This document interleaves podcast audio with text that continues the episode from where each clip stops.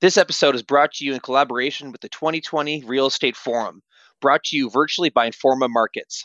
Join the industry on the 2nd and 3rd December by registering at realestateforums.com after you listen to this episode to join Aaron and myself at the forum this year.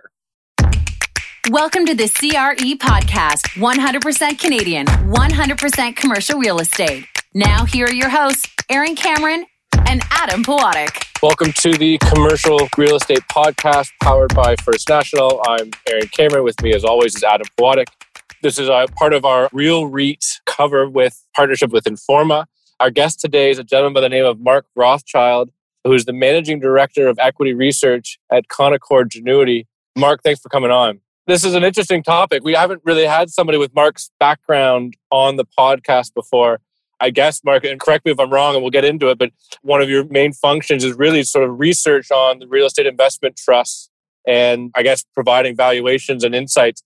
Before we do that, though, Mark, with our guests, we always like to go backwards just to set a bit of a platform for our future discussions. Maybe just talk about how you got into this world and how you ended up being a real estate investment trust expert. Sure, thanks. Nice to be talking to you guys. So, when I finished uh, an MBA, I was in the US, and my first job, I landed on Wall Street at Salomon Smith Barney in the investment banking division. And the way it worked then is you went into a training program, which was a six week program. And at the end, it was a little bit of a matching game with the groups in all the different sectors. And you, know, you go back to 2000 when I started, and technology was a hot sector. Media was very hot in the US as well, M&A. And somehow I ended up in the real estate sector, which was not the most exciting sector at the time. This was you know, right during the tech bubble. But I did end up in the real estate sector. And from doing investment banking for a short period of time, I ended up also doing credit research at Moody's, the rating agency in New York. And I grew up in Toronto, wanted to come back to Toronto at some point, ended up meeting some people in Toronto, one of my visits back to visit family, and was convinced to join a firm in Canada doing equity research covering the REIT sector, obviously on Canadian REIT, which is a little different than following the US, but quite a bit of it is the same. I moved back to Toronto, started covering the Canadian REITs. I joined Genuity Capital Markets a couple years later, which was right at the beginning when the firm was created. Genuity was subsequently bought five years later by Canaccord.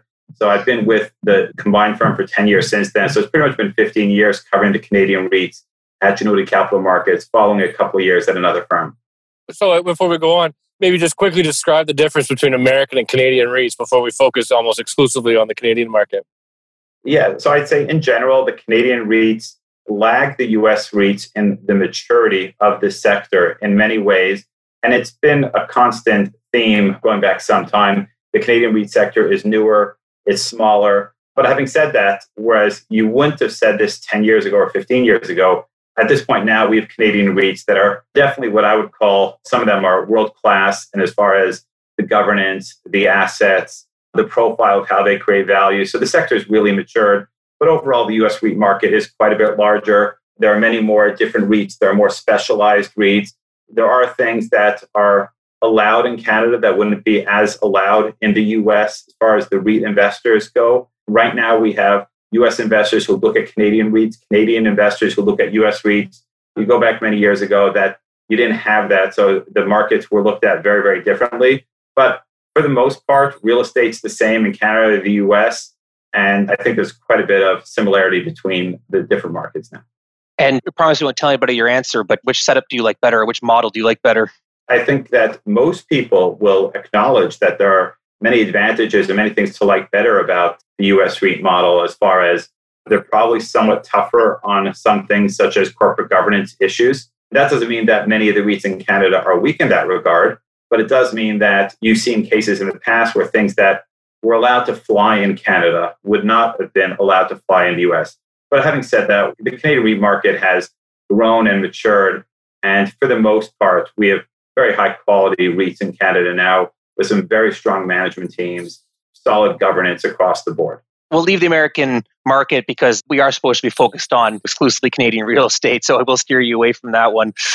What are the key metrics you look at when evaluating REITs? What's the structure, the baseline you use just to put goalposts around different REITs when you're comparing them? There's two different ways to think about it. You can either think of it as a stock where you're looking at a stream of cash flows that you're going to get, and with the REITs, with the payouts relatively high as compared to many other asset classes, we have dividends, or for the REITs, we have distributions. So that's one way to look at it. But we have an advantage in real estate when you follow REITs that most other asset classes don't have. Is that we have a liquid private market for the assets that most days you can get a value for that and see transactions in the private market to see what the assets are worth. If you're looking at many other asset classes, they don't have that same type of liquidity in the private market. So it's really a big advantage we have, whereas we can calculate the net asset value of a REIT by just looking at the cap rates that are being applied in the private market regularly. And therefore, if you're looking at a REIT that's trading at a 20, 25% discount to the private market value, well, there's very often, and right now we're at a period where transaction volume has slowed for some asset classes that has come to a complete halt, obviously, because of COVID and the different ways that impacts real estate, which I'm sure we'll discuss. But when a REIT trades at a big discount to NAV, you might get another REIT or a private company or a pension fund offer to privatize that REIT. And we've seen over the years many REITs privatized at times when the REITs are trading at a big discount to NAV. And sometimes there'll be a value placed on the platform or the management team. But that's a big advantage we have in real estate. And therefore, net asset value is for most of us a very good metric in looking at the REITs. And it's something that people like yourselves and listening who understand real estate can all understand that the cap rates are out there. We can debate what the right cap rate is. But when you see a REIT that's very cheap, often it can be taken over. Now, there are reasons why in certain cases that's not likely to happen, whether it's because someone controls the REIT or it might not be the type of real estate someone would want to privatize. But in many cases, in fact, most cases, net asset value is a good anchor to help pull up the REITs. If it's a case where the cash flow is really growing, maybe you want to pay a premium to NAV, but at the very least, you would look and say anything at a big discount to NAV, that would be attractive. Before we move on, Mark, just for those that may not be holding on to the rope, can you do a elevator explanation of NAV formula? Sure. So an NAV is really just applying a cap rate to the net operating income which is just the, the property level income. So the cap rate is kind of just the inverse of a multiple. So the lower the cap rate, the higher the value. So you go back 10, 15 years ago, you'd see REITs buying properties at 7, 8 cap rates, 7%, 8% going in unlevered yields. Obviously, that's come down quite a bit, partially because of all the money looking to invest in real estate, partially because interest rates have dropped so much. So putting the cap rate value on that operating income gets you to a gross value. And then what you would do is you would deduct the debt associated with that property and you'd adjust for other assets or liabilities you would have. But that's really the main part. And you get that net number, you divide it by the units or shares outstanding, and you can have an NAV per share. And then you compare that to what is trading in the marketplace, and that's how you start making your valuations. Or you could also compare it to how other REITs are trading. So if you're looking at the different industrial REITs and you see one trading at a discount to NAV of 15% and one trading at a discount to NAV of 5%, if you think they both have comparable properties, comparable management teams, comparable growth prospects, then one is likely to be a better value than the other. So, if liquidity is a big advantage with the REITs, do you recommend an investment structure where you are getting in and out of various REIT units as valuations fluctuate? What we've seen has been that many of the clients that we deal with, the major mutual fund managers in Canada or in the US, their assets have grown quite significantly over the past number of years. And they can't just get in and out of a REIT in a day or two if they want. The liquidity may not be there. So many of the funds and clients that we deal with have to make decisions based on a longer period of time. So they will pick REITs that not only offer good value, but are management teams they want to invest with, knowing that they're not going to trade in and out too frequently and that's not really what they want to do in general. There are a number of other factors that will go into the decisions, but for the smaller, more nimble investors or with larger REITs where you can move around somewhat with some flexibility, yes, you'd want to be able to move into the REITs that have better value. Let's date stamp where we are. It's September 30th, in the middle of COVID. Second wave is coming upon us, however you want to define it. But before we go to the impact that that's had on REITs in your world, let's just talk about what the world was like back in let's 2018, 2019, 2020. I mean, January, February 2020. It was a fairly hot market, if I'm not mistaken, and there was a lot of value in the REIT sector. And maybe just talk about what it's been like kind of riding the investments in REITs. Maybe just talk about appetite for the asset and then up to February or March, and then we'll talk about then what's transpired since then. I don't recall a period in my career that was hotter than late 2019, early 2020. While interest rates were higher than they are now, they were still extremely low. You had capital flowing into real estate and you had economic growth. And in particular, in some of the markets in Canada that most of the Canadian REITs are focused on. And I'm not just talking about downtown Toronto. Montreal, things were going well. Ottawa, Vancouver. Yes, Alberta has been relatively weak, absolutely weak, but it was extremely strong. And it was strong across almost all asset classes. I mean, downtown Toronto office was extremely tight. It had never been tighter. In fact, downtown Toronto was the tightest office market in North America. Montreal was doing better as well. Industrial has been extremely hot, and that's ridden through COVID, and I'm sure we'll get to that. Rental apartment markets across almost all Canadian markets are extremely tight. Rental rates were rising. And retail, there has been some weakness, but for most of the retail REITs in Canada, which are more grocery anchored with some power centers and less of the regional mall type, it was pretty good with rents holding firm. And even though there was some bankruptcies of some tenants, it wasn't really a major issue with new development and many of the retail REITs focusing on residential development, on excess density. It was an incredible time for the Canadian REIT sector. There was a ton of capital raised over the past year. REITs were expanding into new development projects. They were strengthening their balance sheets. It was really a phenomenal time for the Canadian REIT sector until we just got hit with this unbelievable experience that we're going through with COVID, as you mentioned. So while things are on the upswing, as you just indicated, obviously the real estate sector had so much uppers pressure on valuations. Would your recommendations be mostly on the buy or hold side at that point? Or would you even, despite the strength of the real estate sector, would you still see overvaluation in any of the uh, REITs? Well, you would see some REITs that were relatively expensive, but considering the growth that was expected over the next five to 10 years from many of them, it was understandable. If you owned apartment properties in Ontario or in Montreal, and it didn't have to be just in prime Toronto, it could have been in a secondary markets in Ontario or even in, in Ottawa, which is a, a relatively larger market. The in place rents on apartments had gone up so much that you were looking at strong rent growth for years. And with the market being so tight, even with new supply, it didn't appear that there was going to be a lid on the rent growth anytime soon, especially with immigration continuing in Canada. So it was reasonable to pay a significant premium. I could say the same thing for if you own office properties in downtown Toronto where rental rates were really rising. And even though there is new supply that is coming online, when you have a downtown Toronto vacancy rate of 2%, it's going to take quite a bit of new supply and some weakening for that to stop. We had had some good momentum in downtown Toronto heading into this with a lot of tech companies expanding in downtown Toronto. So that's office. And industrial clearly has been a hot sector. So it was reasonable to pay a premium. And we spoke before about buying REITs at a discount to NAV. When you have significant cash flow growth coming for years, you could talk about premiums to NAV. Another way to look at it is maybe the cap rates that us analysts were using were not low enough, or the multiples were not high enough because of the growth that would come over the years. We've been lucky enough, Adam and I, to interview some heavy hitters in the REIT space. And post COVID, in certain instances, they've kind of shrugged their shoulders without really being able to explain what's transpired with their share prices.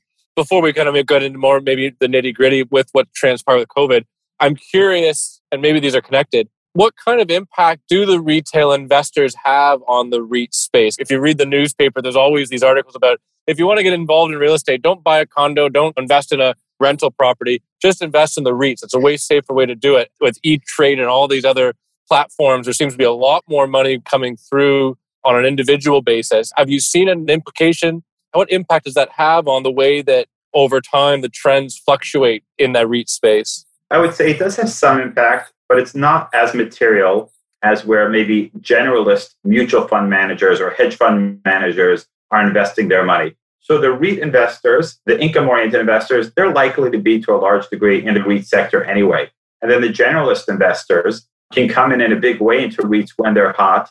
And we saw a number of these investors coming into some of the apartment REITs over the past year, pre corona, that is, just because of the significant cash flow growth that was coming. So I'd say it's, the institutional side is definitely much more significant than the retail side. But I can tell you, Canaccord has a large wealth management division. It's still small relative to the bigger banks, but they love investing in the REITs, and that does matter. So I wouldn't ignore it completely. Before we get into the COVID damage, management is a big part of what you look at, but management is a little harder to define with an Excel spreadsheet. Like obviously, past performance and yield and NAV is all pretty easy to define in numbers, but the management team's experience prior to COVID would have been important, and I'm sure even more so now. How do you factor in some of the more intangible elements of REIT evaluation? It's often ignored by many investors, and I think it's probably a mistake. Know, it's interesting you asked that because there was a comment by a portfolio manager who I really respect just at the Real conference saying, I'd rather invest in a company with a poor management team with the portfolio and assets I like than a strong management team if it's the assets I don't like. And I understand the context because these are properties that are just not in the right area and are not going to perform well. Well, it's hard for a good CEO or a good operator to manage through that. But there's so many different ways that a CEO can um, impact the value and also the way investors look at a company. I've listened to some of your podcasts. You've had some of the top Canadian REIT CEOs on over the past few months.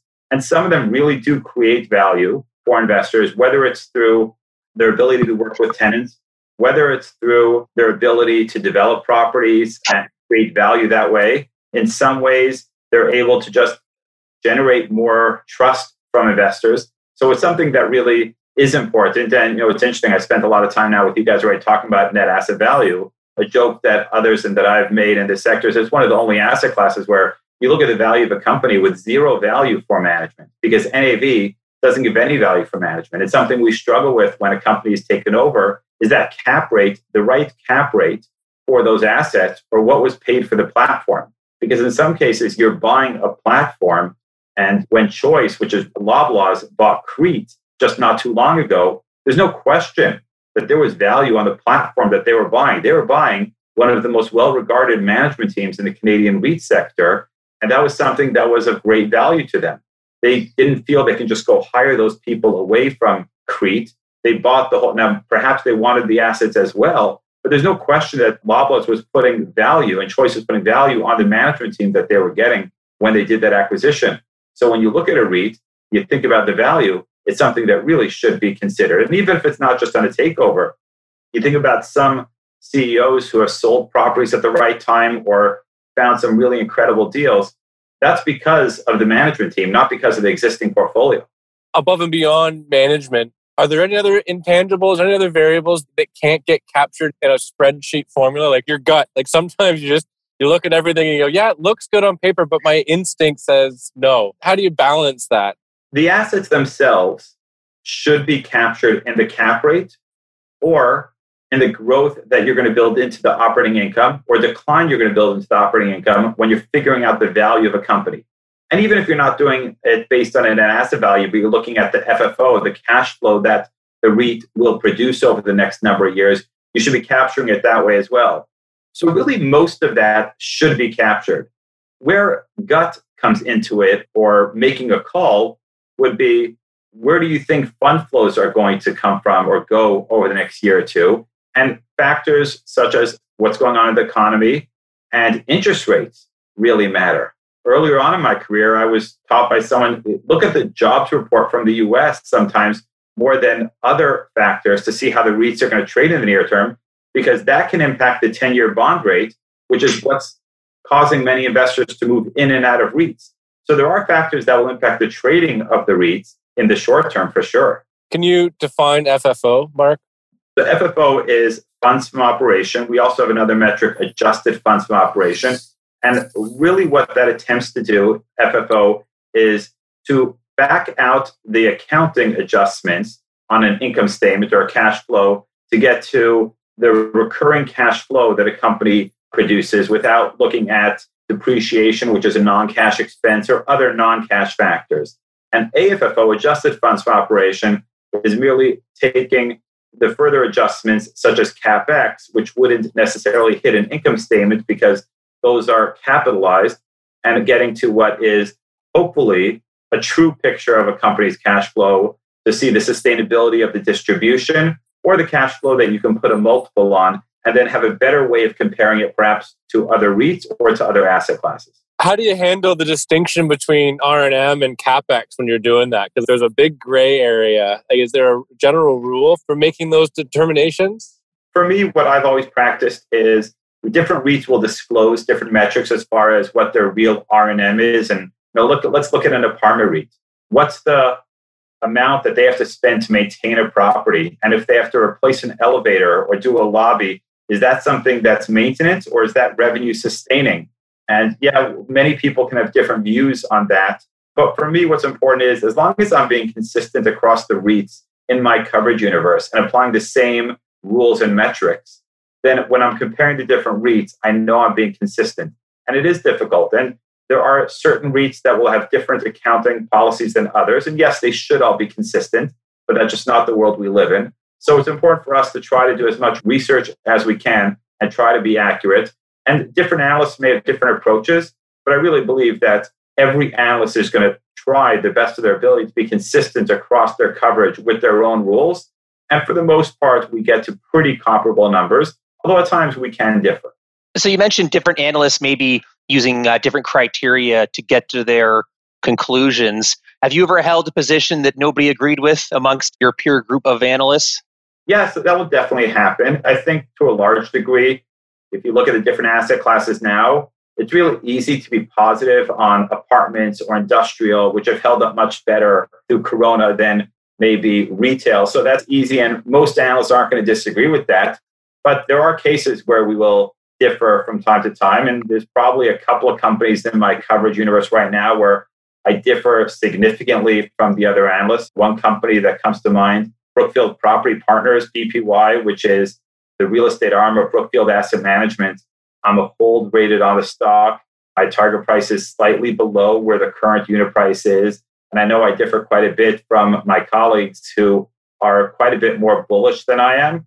And you ask me how I feel about that. I struggle with that very much because while I think my thesis is well thought out, I have a lot of respect for those other analysts. They're not dumb. In fact, they're pretty bright. So it's something that definitely weighs on us as analysts because no one wants to look foolish. No one wants to be embarrassed. Yet someone here is going to be wrong. Can we dig down? Why are you have a difference of opinion on that particular asset? I think I'm just somewhat more cautious on the recovery for regional malls in the US, which is what Brookfield's focused on. And as well, I'm probably slightly more cautious than them on office properties in primary markets such as New York City and London. I think there's going to be some sort of drop in cash flow over the next few years. And while Brookfield owns some of the best buildings with long term leases, I think it's reasonable to expect some decline in operating income as well. I think cap rates for those assets probably have risen over the last little while and probably will stay somewhat higher than the others.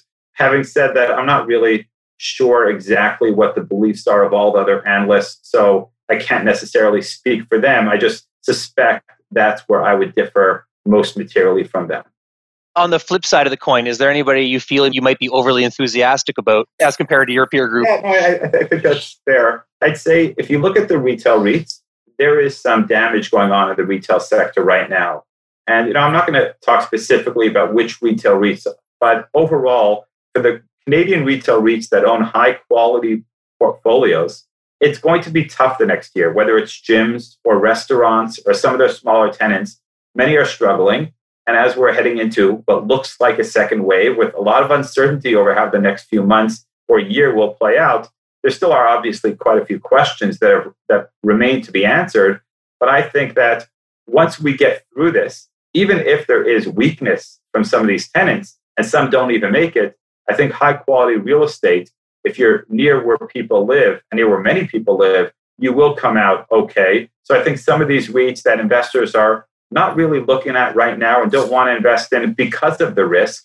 I think you're actually getting compensated for that risk now by buying high quality real estate at a good price.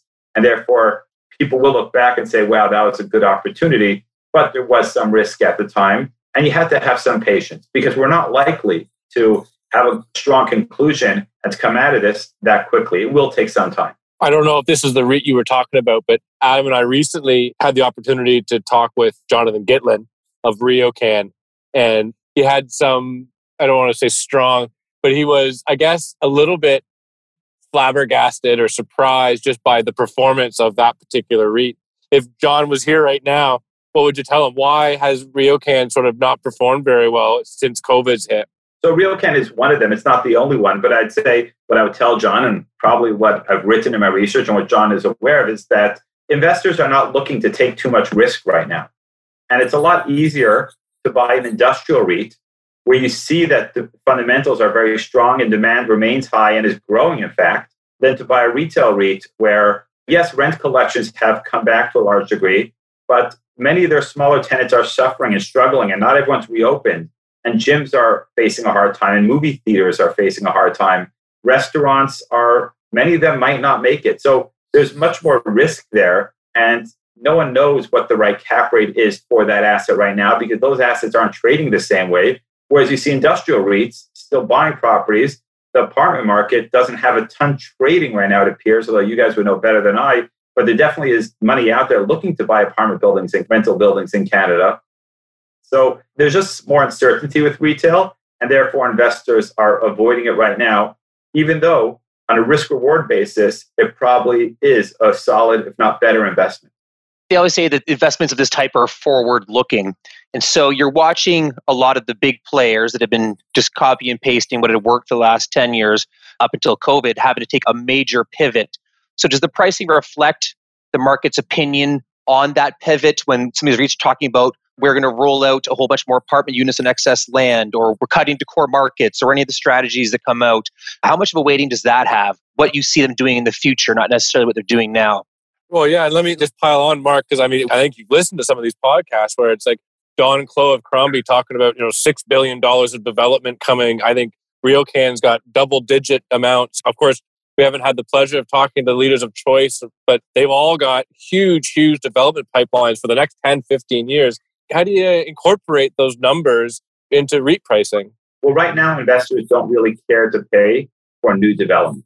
Some of that's going to take longer and there's just more uncertainty. So investors are kind of ignoring that and not that interested in buying companies that have a ton of development, even if there's a lot of value creation. And what's fascinating is most recently, Mitch Goldhar of if not Canada's best developer, has said, we're not slowing down. In fact, we're going faster now into new development in different asset classes. So you have, on one hand, public REIT investors that are somewhat more cautious. And then you have Mitch Goldhar, who not only is he pushing ahead on development, he's been buying quite a bit of units on his own in the market. He's invested personally millions of dollars more into buying his own stock at these prices. And he's not the only executive who's been buying stock. So you definitely have the insiders and executives talking one way, but also in many cases, putting their money where their mouth is by buying more units in this market. Could look at a REIT like Dream Office, which is downtown Toronto office buildings they've been buying back stock in a big way of late, and they're not the only one. So it definitely is very interesting to see. And while it's going to take time for this to play out, I suspect that some of these unit prices will eventually recover quite nicely. Although there is going to be some impairment from the value we saw earlier in 2020. Why is it that investors just don't price in that future development? Because I mean, if you go back to the, start of this conversation, it's all about NAV and discount to NAV. I mean, clearly, if they're building, in particular, apartment buildings, you know that there's significant cash flow coming. Uh, sometimes in the short term, let's call it short term, quote unquote, sort of two to three years, medium term and long term. And they just, they're, is it ignorance or is it just unwillingness to take on that risk, that development execution risk? I think right now there's quite a bit of uncertainty. People just aren't sure how things will play out. That's part of it. But part of it is also what you said many REIT investors don't really want to take the risk. This isn't the sector where the public looks and invests with a 10 year time horizon. You have that in some other asset classes. You don't really have that in real estate. They're looking at what they have now, the income that they're getting now or next year. So I think it's a combination of a number of factors. So I'm sure you've got some sort of model you use to weight the different factors that you evaluate pre COVID versus COVID what elements were de-weighted and which elements were more heavily weighted. And that can be broken up into geography property types business models the different factors that go into the entire REIT picture. Yeah so in each asset class it's really changed. If you'd asked me earlier in the year let's say industrial REITs that had exposure to toronto it didn't matter if it was an industrial REIT small bay or big warehouse space the toronto market was so tight you wanted to be in that market and therefore that REIT deserved a big premium.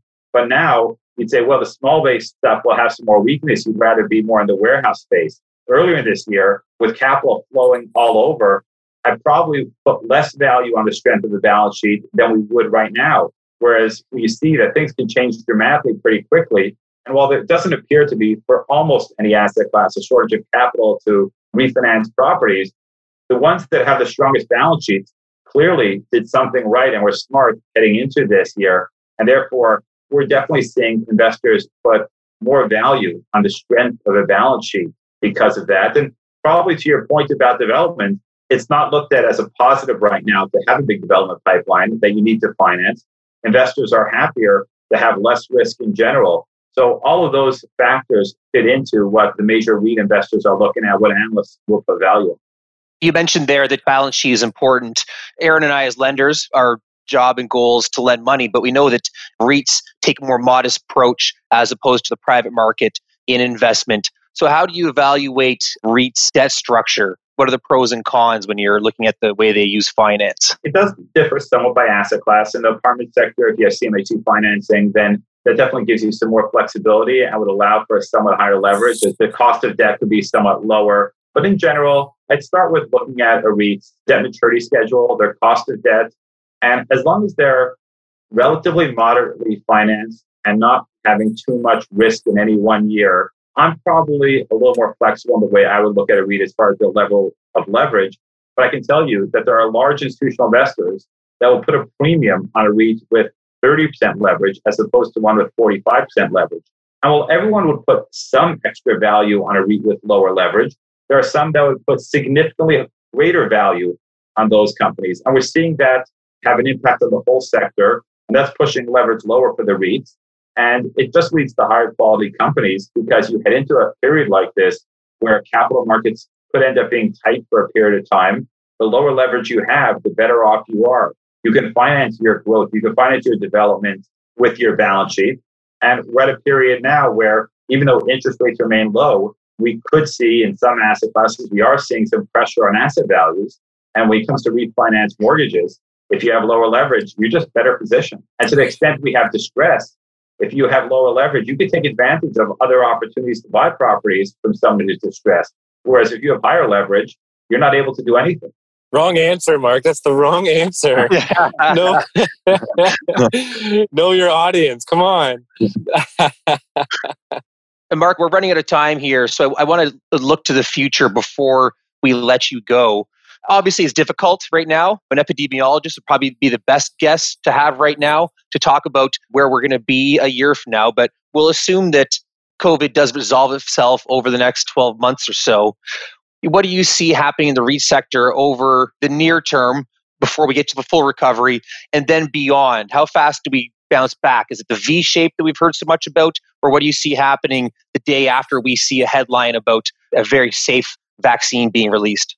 Yeah, so obviously, as you started the question with saying, you know, it's a very difficult question because there's so many parts to the medical that will impact that answer. So I'll preface my answer by saying that the way I typically answer this question is I assume that we can get out of this relatively quickly, which may or may not be accurate, but that's just what I'm going to base my answer on. And in that case, those asset classes that are viewed as risky should, for the most part, bounce back with a few exceptions. So let's say seniors housing that might take some extra time and there might be some changes there, some structural changes that need to be made in that sector because there were some real problems there that came to light and it was obviously more difficult. In retail, the growth of online shopping is impacting retail in material ways. It was changing before and this has only accelerated it. So it might take some time for certain parts of retail, but high quality properties that are really well located and in strong urban locations should come out of this relatively unscathed, but it might take some time. When you look at the apartment sector, it's been holding up better than others, but it's facing an issue now with immigration to Canada taking a big hit. If we get out of this quickly and immigration recovers, I think the apartment sector can be right back to where we were pretty quickly with some issues such as a slowing job market and rent freezes like we've seen in Ontario on renewals. So there are some issues, but we should be able to get back to where we were in some asset classes pretty quickly. So we're relatively bullish, but it's going to take some time. And there still are plenty of questions that need to be answered. And when you think about office properties, work from home is a hot topic. It started off by everyone saying they're never coming back to the office. And lately, it's been more and more of companies saying, we realize that we can't have the same culture. We can't train people. We're not getting people communicating the same way from home. So we want people back in the office. But if there are positive tests and if there are people scared of going to the office, that's going to take some time. And there are things that need to be worked through as far as spacing, elevators. There are some issues. So there's a lot that needs to be worked through, but we're pretty optimistic that to the extent we can get past this over the next six months to a year, that many asset classes can recover through that period as well and function comparably or at least close to how they were before as we head into the back half of 2021. Last question. I always have fun with this because I regularly ask this question of our guests. And I kind of make up a dollar amount and say, if you had X billions of dollars, what would you do with it? What asset class would you invest in or what REIT would you buy? But I'm sensitive and I, as you indicated off air, you probably can't answer that question. So let me take it a different route. Let's say we've got uh, some listeners here that are fortunate enough to have found themselves with a thousand bucks, five thousand bucks, ten thousand bucks. They decided they want to invest in a REIT. Let's maybe just keep it simple. What are the three things that they should be looking at to identify or judge the investment potential of that REIT? Yeah, so I would say if there's one thing we've learned this year, it's that things can change really quickly in the fundamentals of an asset class. So even if something looks like it's relatively defensive right now, that doesn't mean it's going to be that way in six months or a year. So diversification has only become more important in the past year. Some of the highest quality retail properties look somewhat risky right now. And while we think they're going to do well, things have changed. So there's no question that diversification is really important. But as far as what you would look for in a REIT, I'd say you want an asset class that you believe in and you understand. And whether it's office, retail, industrial, apartments, they're all good places that you can make money over the long term. And I would focus on quality management teams, which, yes, for the average investor, that might not be something they fully appreciate or understand. But we're actually pretty lucky now that if you go across the Canadian REIT market, most of the management teams are exceptionally talented and very, very well regarded. I look at management teams, and while I wouldn't put the most emphasis in general on a stock that I want to buy on which has necessarily the strongest balance sheet, but you definitely want to avoid the ones that are riskier balance sheets. And along with that, I'd say the payout ratio is something that matters. So companies that are operating at above 100% payout ratio for an extended period of time, which is not the case right now for most or almost any REIT, is something you do want to focus on. So there are a few key metrics. And looking at whether it's dividend growth over the long term, whether it's cash flow growth, that can give you some indication of how this company has operated over time. What's the payout ratio, Mark? Before we let you go, just so that people aren't left hanging, what does that mean? The payout ratio just represents the percentage of your recurring cash flow that you're paying out as a dividend. So the trend has been to operate with a lower payout ratio and to retain more cash. But if a company is paying out more than it brings in, it can manage that for a year, often two years, but over time, they're probably, not always, but probably going to have to cut the distribution if that's occurring for more than a year or two. Through the cycle, we've seen some REITs that have had to cut their distributions. And obviously, that's not a positive thing. Mark, this has been super informative and a very illuminating conversation. I, I got to say that Aaron and I probably should be embarrassed that we've launched our first podcast in 2016 and this is the first time we've had a guest on with your specialty so we hope to have you back on at some point sooner than letting four years elapse again because this was very interesting. I want to thank First National for powering the podcast, Informa for introducing us to Mark and setting this up. And most importantly, I want to thank our guest, Mark. Thank you so much. Thanks, Mark. Great conversation. Looking forward to having you back again. Okay, good. Don't forget, up next, we do have the after show.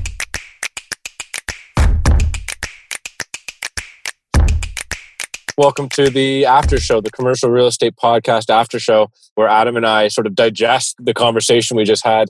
I didn't know what to expect getting into that with Mark in such a topic that I'm quite frankly so unfamiliar with. But geez, like I found that so enlightening.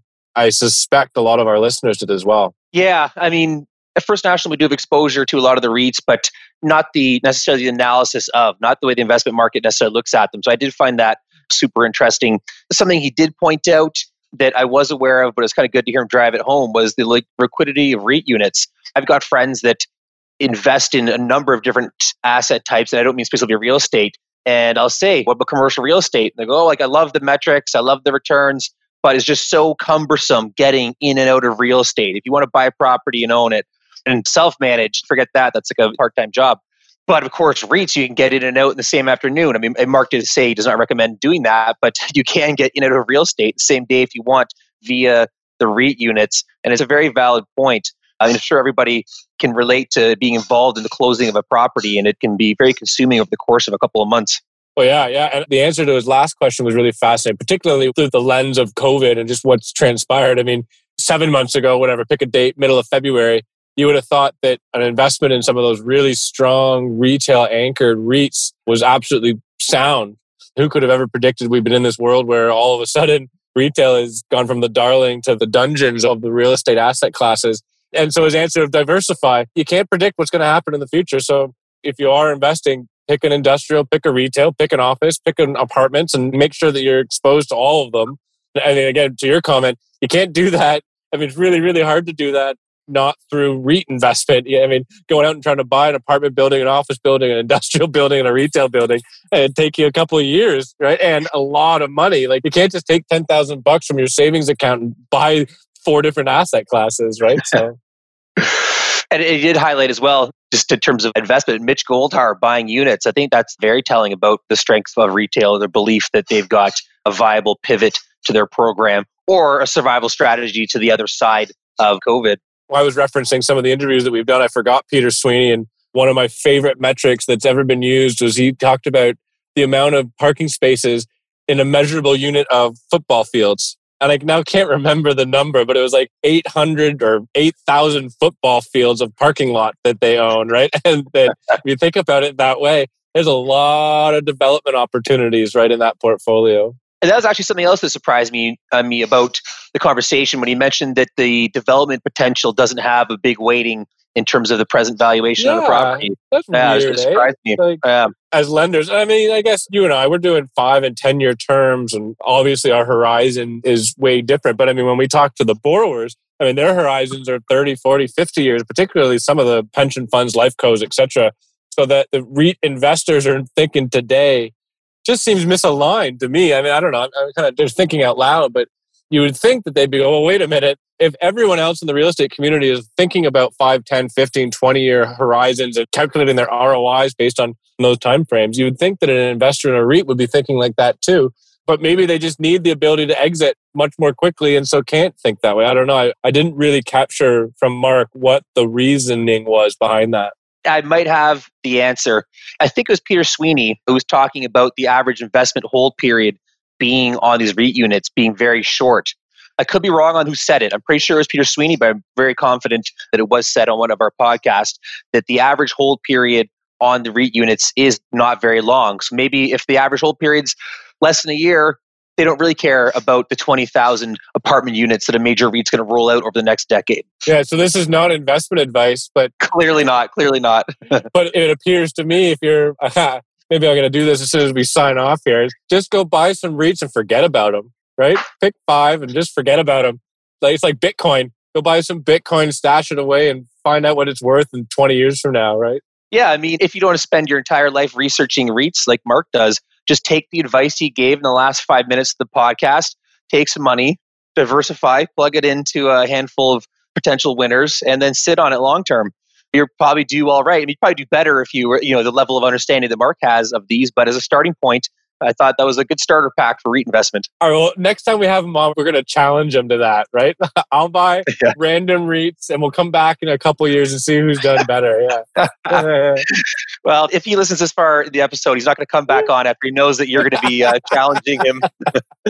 yeah. Fair. Yeah. Fair. I guess this is a shorter after show today. I mean, it was definitely out of our usual area of expertise for Aaron and I, but I really enjoyed that. And as I mentioned during the recording, probably a little embarrassed that it took us so long to get to such an interesting segment of the market. Yeah, agreed. Agreed. Yeah. Thanks for listening, yeah. everybody. A quick reminder to register for the 2020 Real Estate Forum, which takes place on the 2nd and 3rd of December by going to realestateforums.com. Real Estate Forum Club members, remember to enter your membership number to receive your 20% discount. Adam and I really look forward to connecting with you and many others this year at the forum. Thank you for listening to the CRE podcast. The information from this broadcast is not to be relied upon as financial investing, professional accounting, or legal advice. First National Financial LP holds Financial Services Commission of Ontario license number 10514 and 11252.